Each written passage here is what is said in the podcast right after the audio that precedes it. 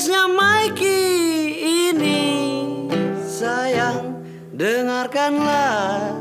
Inilah podcastnya.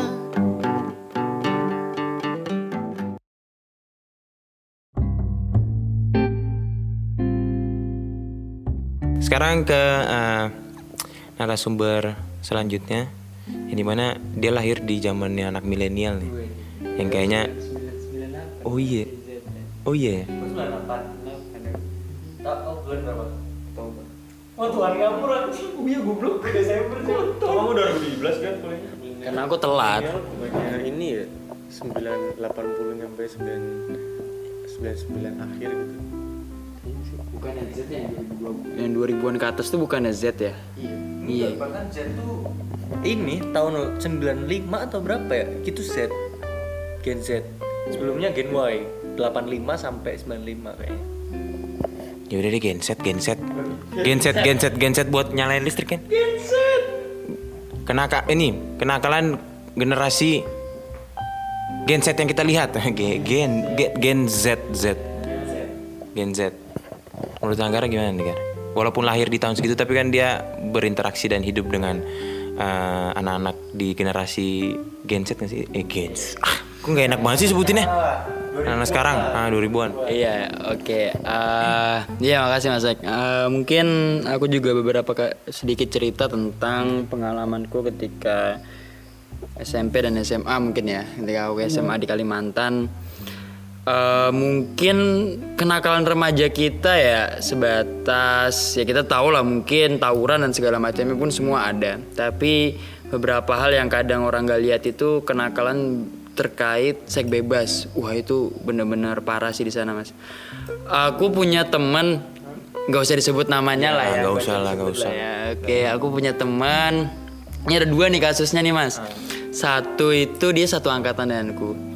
Nah kebetulan waktu kelas 2 SMA itu dia wah jebol lah istilahnya mas. Tahu? oh iya iya iya Tahu lah jebol lah ya gimana kan. Akhirnya hamil di kelas 2 itu kemudian dia pindah sekolah. Akhirnya setelah dia pindah sekolah kita udah nggak tahu kabarnya nih. Padahal teman satu angkatan juga dan kita lumayan akrab lah. Geng juga sih segeng juga. Dan pacarnya emang beda sekolah. Ketika hamil wah kita sebenarnya nggak tahu dia tuh hamil atau kenapa. Akhirnya tiba-tiba pindah. Dan akhirnya kita tahu setelah ada teman yang ngontak dan dia jujur ternyata dia hamil. Akhirnya dia pindah dan dia nggak lanjutin SMA-nya wah itu kacau banget lah. Terus kasus kedua itu adik adik tingkatku nih. Benar-benar adik tingkatku. Cewek juga. Eh, dan pacarnya juga satu SMA sama kita. Tapi pacarnya itu seangkatan kita. Nah cuman yang cowoknya itu kita nggak akrab. Dan kita baru tahu dia jebol itu ketika kita lagi reuni. Kita ketika aku udah lulus ya kan dia pacarannya kelas 2 kan waktu itu kelas 3 jadi ketika aku udah lulus aku baru datang. Jadi ketika dia naik kelas 3 dia ini perutnya udah gede duluan gitu. Buset. Udah mau ujian lo itu? iya udah ujian. Bangsat udah SMA bos SMA nggak mungkin ada kejadian kayak gitu di pesantren sih Iyalah kan kalian pisah. kalau ke pesantren kan bisa po. Eh, kalau ini kan bener-bener jadi satu ya. Kan kita anak negeri sorry bro. Eh, anak negeri sorry sorry aja po. Kalau tus bool ada nggak po? Kehomoan ada. dengar dengar tuh di pesantren lain ada yang kayak gitu.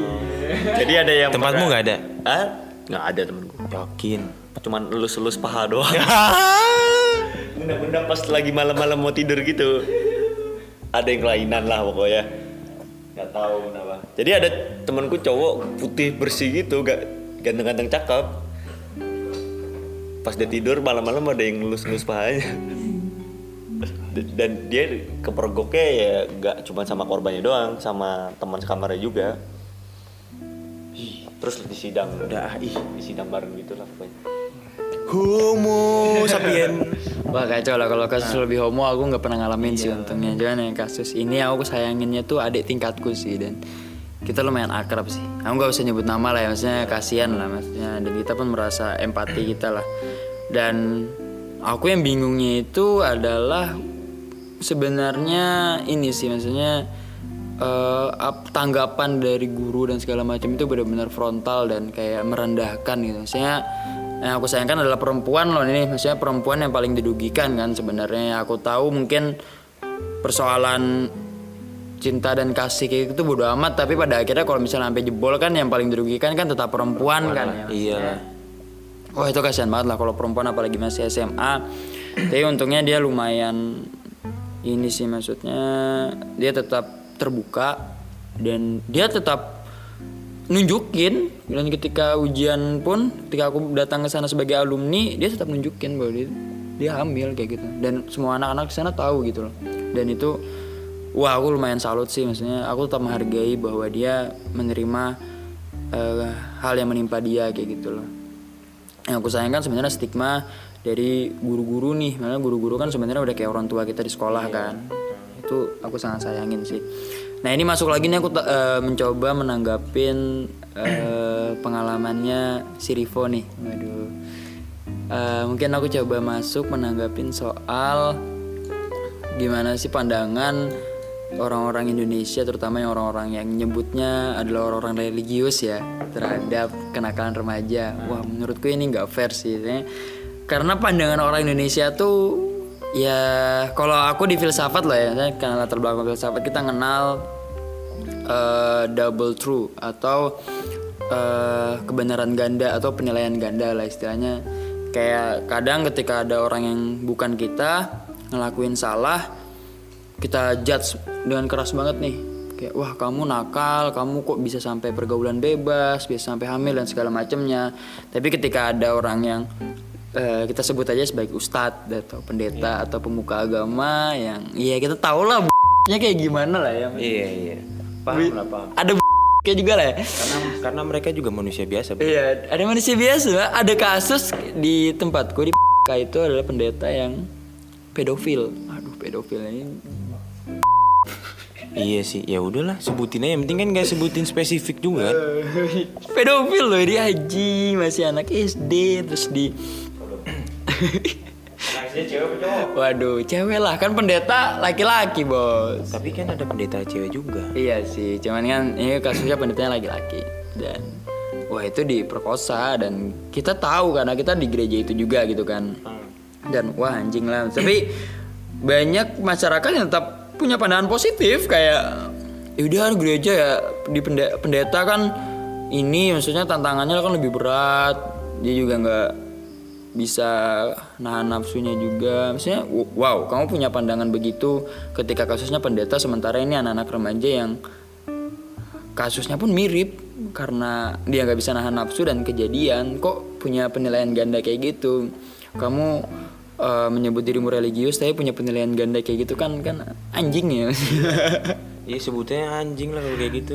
anjing lah bangsat. Maksudnya kayak hal-hal kayak gitu tuh ngaco lah di negara kita. Maksudnya menyebut negara yang Pancasilais tuh eh, mengedepankan Tuhan yang Maha Esa, semua serba, agamis, Tuhan dan segala macamnya dan kebudayaannya yang lumayan-lumayan ya identik dengan kesopanan dan segala macamnya. Tapi ketika ada kasus itu bener-bener cupu lah menghadapinya. Wah cupu banget lah kayak kayak bocah ngadapin kasus yang dia nggak ngerti terus asal jeplos aja kayak gitu. Padahal dia nggak ngerti apa-apa gitu. Soal soal kayak kenakalan remaja dan segala macamnya itu Indonesia bener-bener masih cupu lah soal kayak gitu.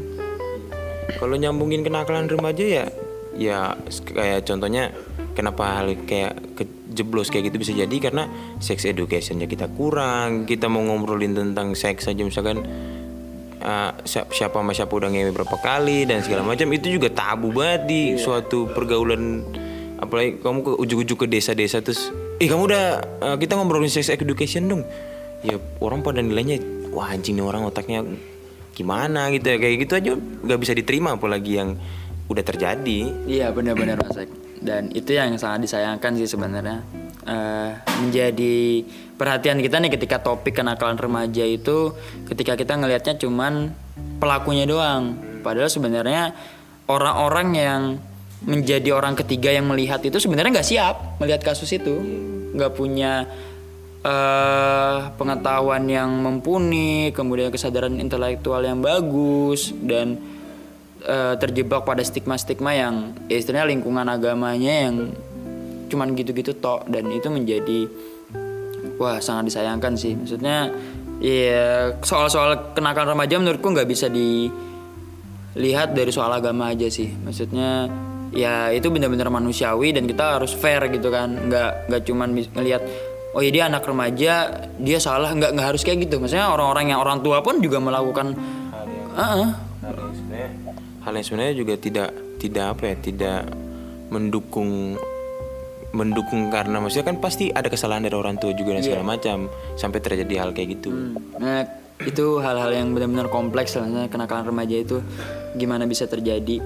Dan aku yang sangat sayangkan adalah gimana cara kita menghadapi ini lebih matang sih sebagai masyarakat Indonesia. Eh, aku menarik sih soal argumenmu yang terkait ke- kebenaran ganda nih ya. Yang aku lihat eh, sebenarnya sebagian besar masyarakat ini menyikapi masalah lebih ke arah subjeknya ya, bukan ke arah objeknya. Menurutmu sih permasalahan dari hal tersebut apaan sih? Waduh, mantap sekali ini Mas Buncis pertanyaan.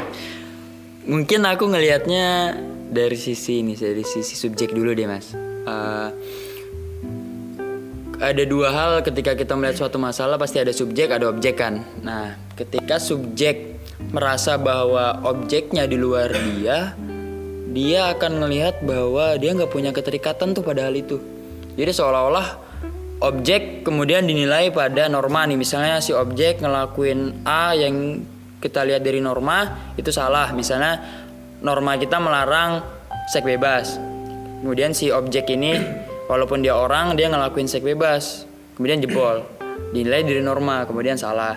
Ketika yang kita yang menjadi objek itu kita sebagai subjek apa sebagai objek yang melakukan itu kita kita melakukan kekerasan seksual misalnya dalam rumah tangga atau melakukan tindakan tidak senonoh kepada orang lain kita ngeliat bahwa wah aku nggak bisa ya emosiku kurang stabil lingkunganku kayak gini. Sebenarnya penilaian hal seperti itu gitu bahwa pemisahan antara objek dan subjek yang seolah-olah dia nggak ngerti soal itu dan dia terjebak pada pemikirannya yang dangkal dan dia nggak ngerti kemudian dia seolah-olah langsung ngambil kesimpulan tek kamu salah tapi aku juga salah cuman aku kayak gini kayak gini.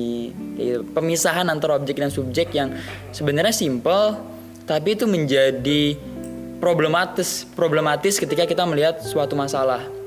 Terutama ketika konteksnya nanti ya di sini ada Mas Mike ada Girly yang dari pakar hukum pasti ngelihat lah. Maksudnya ketika masalah-masalah subjektivitas kayak gini kemudian mencoba mencari benang merah untuk membuat soal hukum terutama hukum kekerasan seksual mungkin juga yang menarik eh, di akhir-akhir ini adalah tentang kekerasan seksual kepada perempuan ya mungkin ya Berarti secara nggak langsung permasalahannya lebih terkait soal informasi yang terbatas ya. Jadi kita lebih menyikapi permasalahan dengan apa yang kita lihat sebelumnya. Mungkin seperti itu ya, yang aku tangkap ya. Oh gitu. Jadi edukasi itu penting bro. Kenapa ada kenakalan? Wajar menurutku. Nakal adalah proses pendewasaan bro. Jadi ketika seorang remaja tidak melakukan suatu kenakalan, itu menurutku malah aneh. Karena malah jadi kayak singa baru lepas dari kandang, kalau pas dia udah jadi orang yang beranjak dewasa. Tapi gimana caranya kenakalan itu bisa dibatasi dengan edukasi yang baik, misalnya dari orang tua, sex education misalkan. Terus edukasi tentang eh, edukasi tentang mana yang baik, mana yang salah. Dia menentukan. Itu sih yang menurutku kurang di zaman sekarang. Jadi anaknya itu tidak dikasih kebebasan untuk oke ini baik ini salah. Walaupun dia memilih yang salah, biarkan dia melakukan itu, Bro. Biar dia tahu oh dampaknya kayak gini. Oke.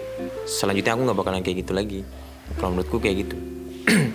Terus eh, era milenial yang di mana semuanya diakses gampang dan segala macam, menurutku ada dampak positif negatif. Positif di mana oh dia tahu eh, misalkan dia tahu oh bentuk tubuh lawan jenisnya kayak gini. Oke, nggak masalah. Tapi gimana caranya pembimbingannya itu biar eh, dia tidak menolak me- apa? melakukan kesalahan dari informasi yang dia dapat.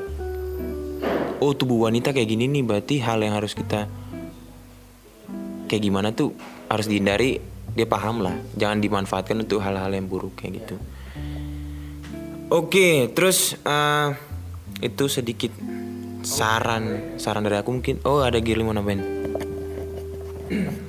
Kalau dariku ya bicara soal nakal sebenarnya masing-masing orang tuh pasti punya apa ya pengertian dan memahami nakal itu berbeda-beda.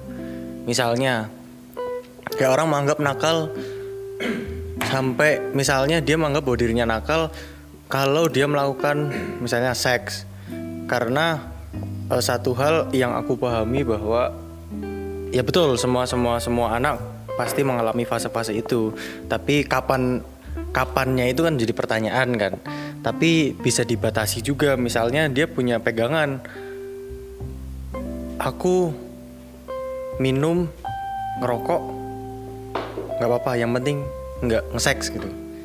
Nah itu kadang-kadang ada orang yang berpikiran kayak gitu karena dia menganggap bahwa yaudah minum merokok dia untuk dirinya sendiri gitu. Kalau sampai ngesek dia berarti eh, istilahnya seperti menodoi orang lain gitu kan. Nakalnya nakal untuk diri sendiri gitu. Ya, merugikan diri sendiri menurutku nggak masalah sih karena pada dasarnya itu nanti akan secara alamiah dia akan ya melakukan pendewasaan diri kayak gitu. Bahwa apa yang dilakukan itu salah gitu kan.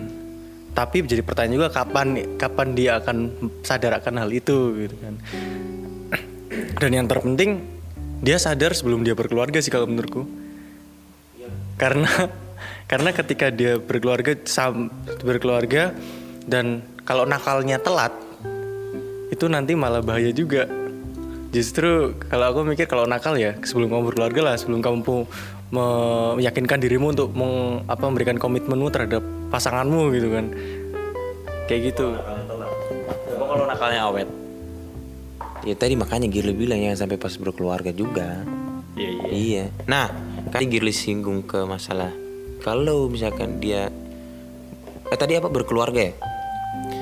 Gini deh, aku kasih pertanyaan yang menarik. Gimana kalau misal nanti kalian jadi seorang ayah nih? Gimana caranya kalian untuk menanggulangi kenakalan dari anak-anak kalian sendiri? Aku mulai, aku mulai dari anak pesantren gimana? Nggak punya anak. Lah, kamu nggak mau punya anak? nanti nanti kalau kamu berkeluarga kan gak ada yang tahu juga. Ya udah dari dari awal aku kasih tahu. Hidupmu ya tanggung jawabmu. Aku cuman bisa sebagai ayah ngasih tahu. Kalau aku sih gitu, soalnya ayahku sendiri sering ngomong kayak gitu. Cuman kayak posisinya kan apa yang kulakuin kan pa- papaku masih belum tahu kan apa yang kulakuin. Jadi masih bisa ngomong kayak gitu. Paham gak maksudku? Jadi ketika kamu ngomong, Fo kamu ngelakuin aja apa ya apa yang kamu mau, yang penting tanggung jawabmu. Tapi posisimu kamu nggak tahu nih aku udah ngapain aja. Tapi setelah kamu tahu apa yang udah aku lakuin, kamu sebagai ayah, aku sebagai anak, nanti kan kamu nggak tahu ya bakal bakal tetap ngomong kayak gitu, apa tetap ngomong kayak gitu ada penyesalan atau ada kayak rasa kecewa atau apa kan? Aku belum tahu kayak gimana hasilnya. Atau gimana kalau di compare dari uh, apa yang kalian dapat dari ayah kalian, terus apa yang uh, berbeda ketika nanti kalian mendidik anak kalian gitu, ketika mereka melakukan suatu kenakalan. Apa? Apa yang berbeda dari apa yang diajarkan sama ayahmu, sama ketika nanti kamu jadi ayah? Apa yang mau apa yang mau kamu rubah gitu? Di zaman sekarang loh, karena kan zamannya ayah kita ngedidik kita kan udah beda zaman sama yang sekarang, gitu. Ayahku terlalu kaku sih. Jarakku sama papaku soalnya 33. Papaku lahir 1963, aku lahir 97. Oh beda 34 tahun. Aku sama papaku beda 34 tahun, aku sama mamaku beda 30 tahun. Makanya kalau menurutku papaku terlalu kaku buat apa istilahnya? Mendidik. Ya itulah. Terlalu kaku jadi nggak nyambung sama lo. Ah, jadinya kamu nggak nyaman untuk ngobrolin sesuatu Iya juga. kesannya kayak dia yang ngomong terus, aku nggak dikasih ngomong. Oh iya berarti aku ambil kesimpulan kamu merubah hal itu jadi lebih terbuka ke anakmu ya lebih nggak kaku lebih uh, membuat anakmu itu sebagai teman juga friendly juga kan biar bisa bercerita tentang apa pun Tapi mungkin itu emang pembawanya papaku terkait umur loh ya. Kalau misalnya mungkin ada yang um- seumuran dia tapi dia nggak ngaku, mungkin bakal lebih beda lagi hasilnya. iya sih gak masalah yang penting adalah kesimpulan dari obrolan ini kalau ada yang mau kita rubah ketika kita udah jadi ayah nih misalnya oke coba kalau dari Fahmi gimana Mi? Kalau aku sebelumnya lebih tertarik sih ke argumennya si Girly yang sebelumnya terkait kenakalan itu karena itu udah jadi pedomanku udah lama sih terkait mabok, seks dan lain-lain. Karena memang mabok dan ngerokok yang menurutku itu masih dalam tahap kenakalan tuh ya itu menjadi tanggung jawabku. Karena dari kepercayaanku aku udah menanggung dosaku sendiri. Tapi dalam hal seks bebas itu kita eh, berkaitan dengan dua pihak. Nggak cuma aku sendiri. Dan aku juga harus menanggung kesalahan itu dan aku berani untuk nggak belum berani untuk melakukan hal itu. Karena apa? Ya itu. Tapi untuk selanjutnya nih ya aku sih percaya karma aja sih. Mungkin kalau misal dari sikapku seperti ini aku yakin dari anak-anakku bisa jaga. Tapi sebelumnya seenggaknya aku lebih ngasih informasi yang banyak sih terkait hal ini tuh dampaknya apa positifnya apa negatifnya apa. Jadinya anak saya anakku lebih ada gambaran sih terkait hal itu. Jadi lebih gampang untuk lebih mengontrol. Mungkin seperti itu sih. Mungkin pembawaan bahasanya cis. Soalnya orang tuaku juga sering ngomongin hal kayak gitu cuman bahasanya terlalu ditahan-tahan. Jadi kayak anak kecil umur SD umur SMP gitu kayak masih ngawang. Maksudnya apa sih terus waktu aku udah kuliah baru ngeh oh ini tuh ini maksud. Paham gak maksudku? Oh iya, iya. terlalu ditahan-tahan ngomongnya jadi kayak tersirat gitu. Oh iya, aku pernah dengar ada satu perma- ada satu kasus yang di mana karena orang tuanya sering menyebutkan alat kelamin itu pakai bahasa perumpamaan ya kayak permen dan segala macam. Akhirnya ada suatu kasus di mana anak kecil dilecehkan. Terus dia kayak dia melap dia ngelapor atau kasih keterangan itu bilangnya permennya dimainin. Nah kadang-kadang juga kayak gitu juga nggak blunder bro. Maksudnya kayak permen permen ya permen ya udah. Ya orang awam nangkapnya kan permen biasa. Permen ya buat dimakan dan segala macam. Nah itu kadang-kadang juga salah juga. Ngeblunder juga ketika anak kecilnya juga belum paham orang tuanya salah ngasih perumpamaan ya bingung pas ketika ada pelecehan kayak gitu. Tadi kayaknya Buncis mau nyanggar Ivo deh Oh nggak jadi. Oh sorry. Jadi sebelum kiri lanjut tadi kayak Rivo nyinggung-nyinggung ya. Maafkan an- maafkan ayahmu nak. Ketika kamu mendengar ini ya maafkan. Kalau aku ya bang, karena bukan etnosentris tapi eh, karena aku orang Jawa, aku juga mengimani dan mengimani bahwa di kota Jawa tuh mengenal sopo sing nandur mesti ngunduh gitu. Tapi persoalannya siapa yang akan ngunduh, siapa yang nanem dia akan yang menuai gitu kan. Tapi persoalannya siapa yang akan menuai gitu. Kalau dari orang tua aku selalu mengajarkan bahwa ketika kamu menuai jangan pikirkan apa kamu akan ngunduh gitu karena belum tentu kamu yang akan ngunduh tapi bisa jadi orang-orang terdekatmu keturunan-keturunanmu ya gitu. Itu juga konsep lebih halus yang lebih halus daripada karma. Menurutku Sapa itu sebenarnya itu. dan kalau bicara masalah komunikasi keluarga keras terlalu keras nggak baik. Terlalu lembek juga nggak baik. Kalau terlalu keras nanti jatuhnya anak akan memberontak.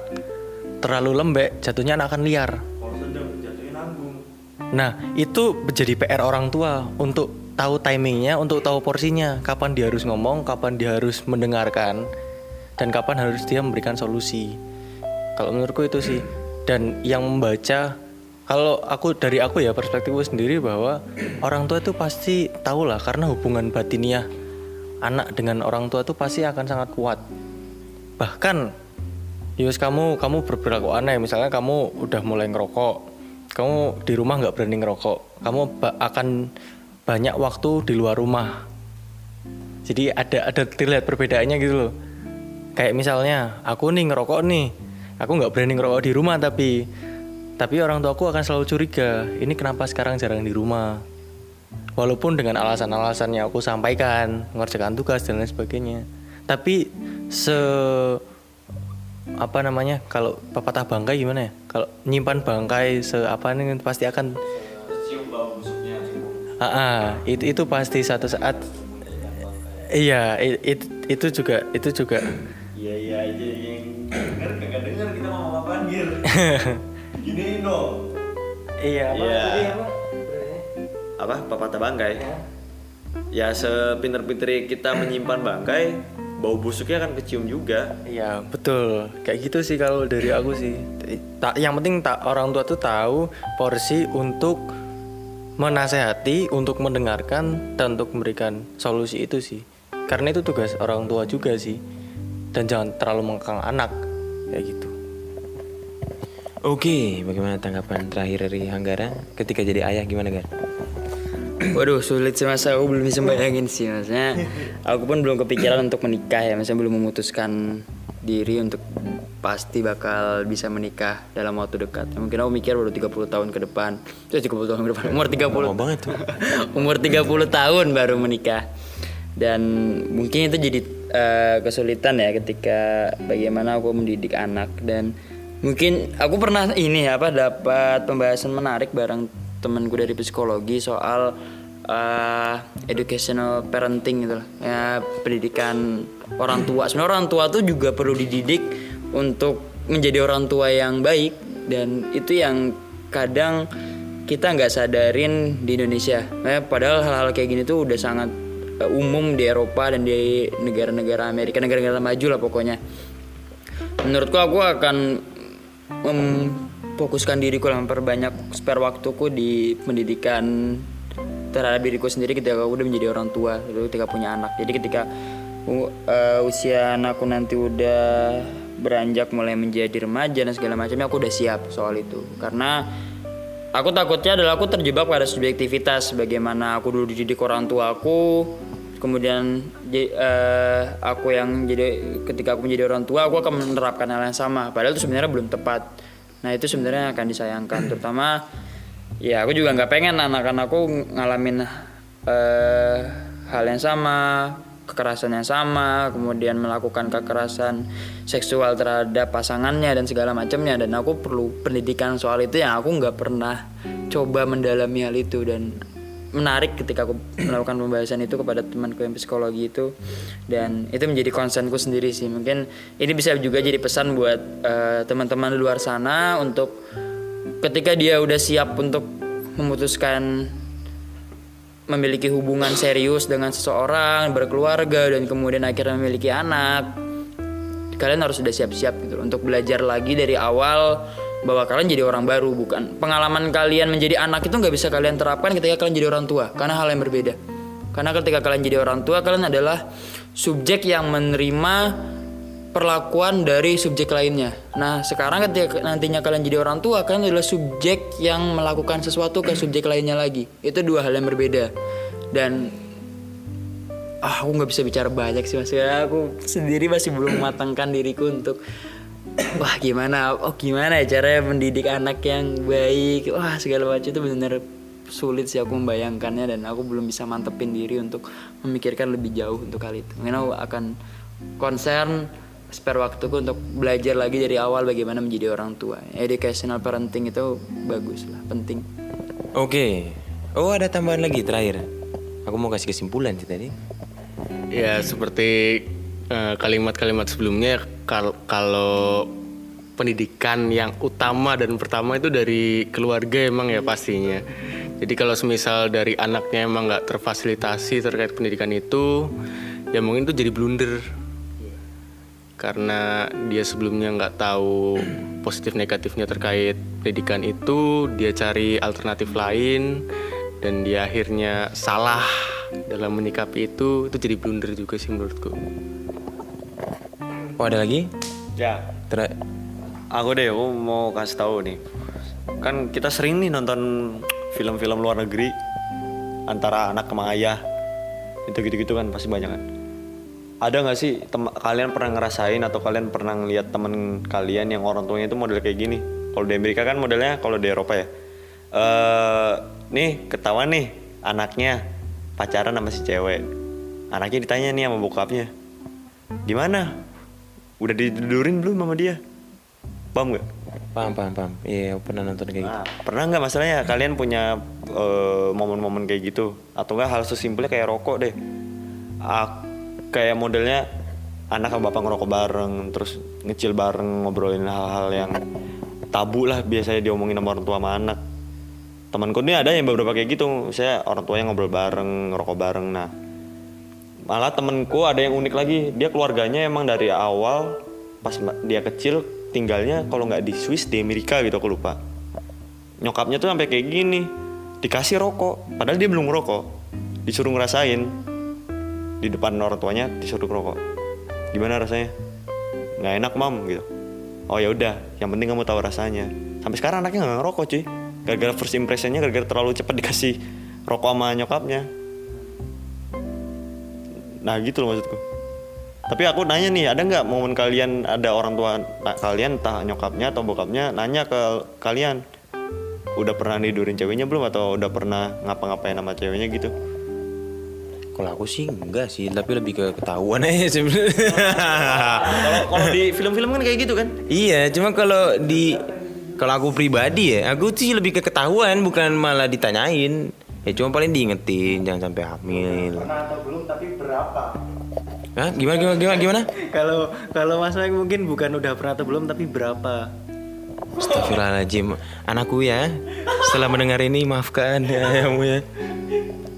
Tapi make sense kan yang ngomongin? Make sense, cuman uh, kayaknya memang beda beda kul beda kultur, beda beda ini juga sih beda permasalahan. Contoh kayak aku pernah ketemu keluarga temenku asli Jogja, jadi di mana aku baru pertama kali awal-awal kuliah lah, terus menemukan suatu keluarga yang di mana ayah sama anaknya ngerokok bareng. Nah itu aku kayak, "Loh, kok aneh, kok kayak di tempatku gak ada nih kayak gini nih. padahal kamu di timur Iya, aku di timur yang di mana budayanya juga bisa dibilang lumayan keras kan. Tapi kebalikannya, karena di sini boleh ngerokok bareng sama orang tua, tapi minum bareng sama orang tua nggak boleh. Nah, sedangkan di daerahku minum sama orang tua tuh boleh malah. Daripada ngerokok bareng sama orang tua itu nggak sopan. Nah, itu kadang-kadang juga kan perbedaan kultur kan. Terus ah, kalau nggak ada tambahan lagi, biar aku kasih kesimpulan di mana. Sebenarnya di antara orang tua dan anak untuk mengatasi kenakalan dari para remaja ini yaitu ya edukasi dari semua orang butuh belajar bro bukan cuma anaknya doang belajar tapi orang tuanya juga belajar gimana caranya untuk mendidik anak-anaknya. Anak-anaknya juga belajar di mana ini baik dan buruk untuk pengaruh dia terhadap keluarganya terhadap dirinya sendiri sama lingkungan sekitarnya kayak gitu jadi oh ada terakhir Nah, aku mau nambah aja nih, cuman nambah cerita doang. Jadi omku waktu kemarin lebaran kan aku kumpul keluarga bareng tuh, Mac di Pare. Aku nanya ke omku, Om, kira-kira aku ngomong nggak ya ke mama atau papa aku ngerokok gitu? Gak usah, Bu, udah biarin aja. Pasti mereka tahu sendiri pelan-pelan. Terus aku kayak ngerasa kurang puas kan, aku tanya aja, Om dulu waktu pertama kali ketahuan sama Eyang Kung, yang kakung gimana, kakek? unik cuy cerita ceritanya dari omku. Jadi ceritanya omku tuh emang bandel dari SMP dia udah ngerokok udah bawa mobil dipakai ngedrak cuy mobil dinas angkatan laut. Dia pakai ngedrak di Jakarta anjing. Terus sempat ketahuan dia ketiduran asbaknya nggak disimpan sama dia. Sambil ngerokok. Jadi rokoknya tuh kayak kebakar tapi ketiduran tuh kakekku dari bawah nyium kan bawa rokok disamperin. Kak- omku lagi tidur digeplak. Kenceng. Tara bro. Plak. Bangun kamu. Omku langsung masih masih liar-liar gini kan masih ngumpulin nyawa. Ditanya di rumah ini cuma ada satu orang yang boleh ngerokok. Kamu pilih bapak atau kamu? Omku lantang banget ngomongnya. Aku pak. Oke. Abis itu kakekku berhenti ngerokok Iya, kon- konsekuensinya gitu. Anak sama bapak nggak bisa ngerokok bareng. Tapi cerita dari omku sih gitu. Simpulannya tadi ya, semuanya butuh belajar. Cukup banyak eh, pengalaman dan cerita maupun harapan-harapan ke depannya dari kita. Oke, sampai bertemu lagi di podcast selanjutnya. Di bahasan menarik selanjutnya. Jangan bosan-bosan. Sampai bertemu lagi. Adios. Terima kasih.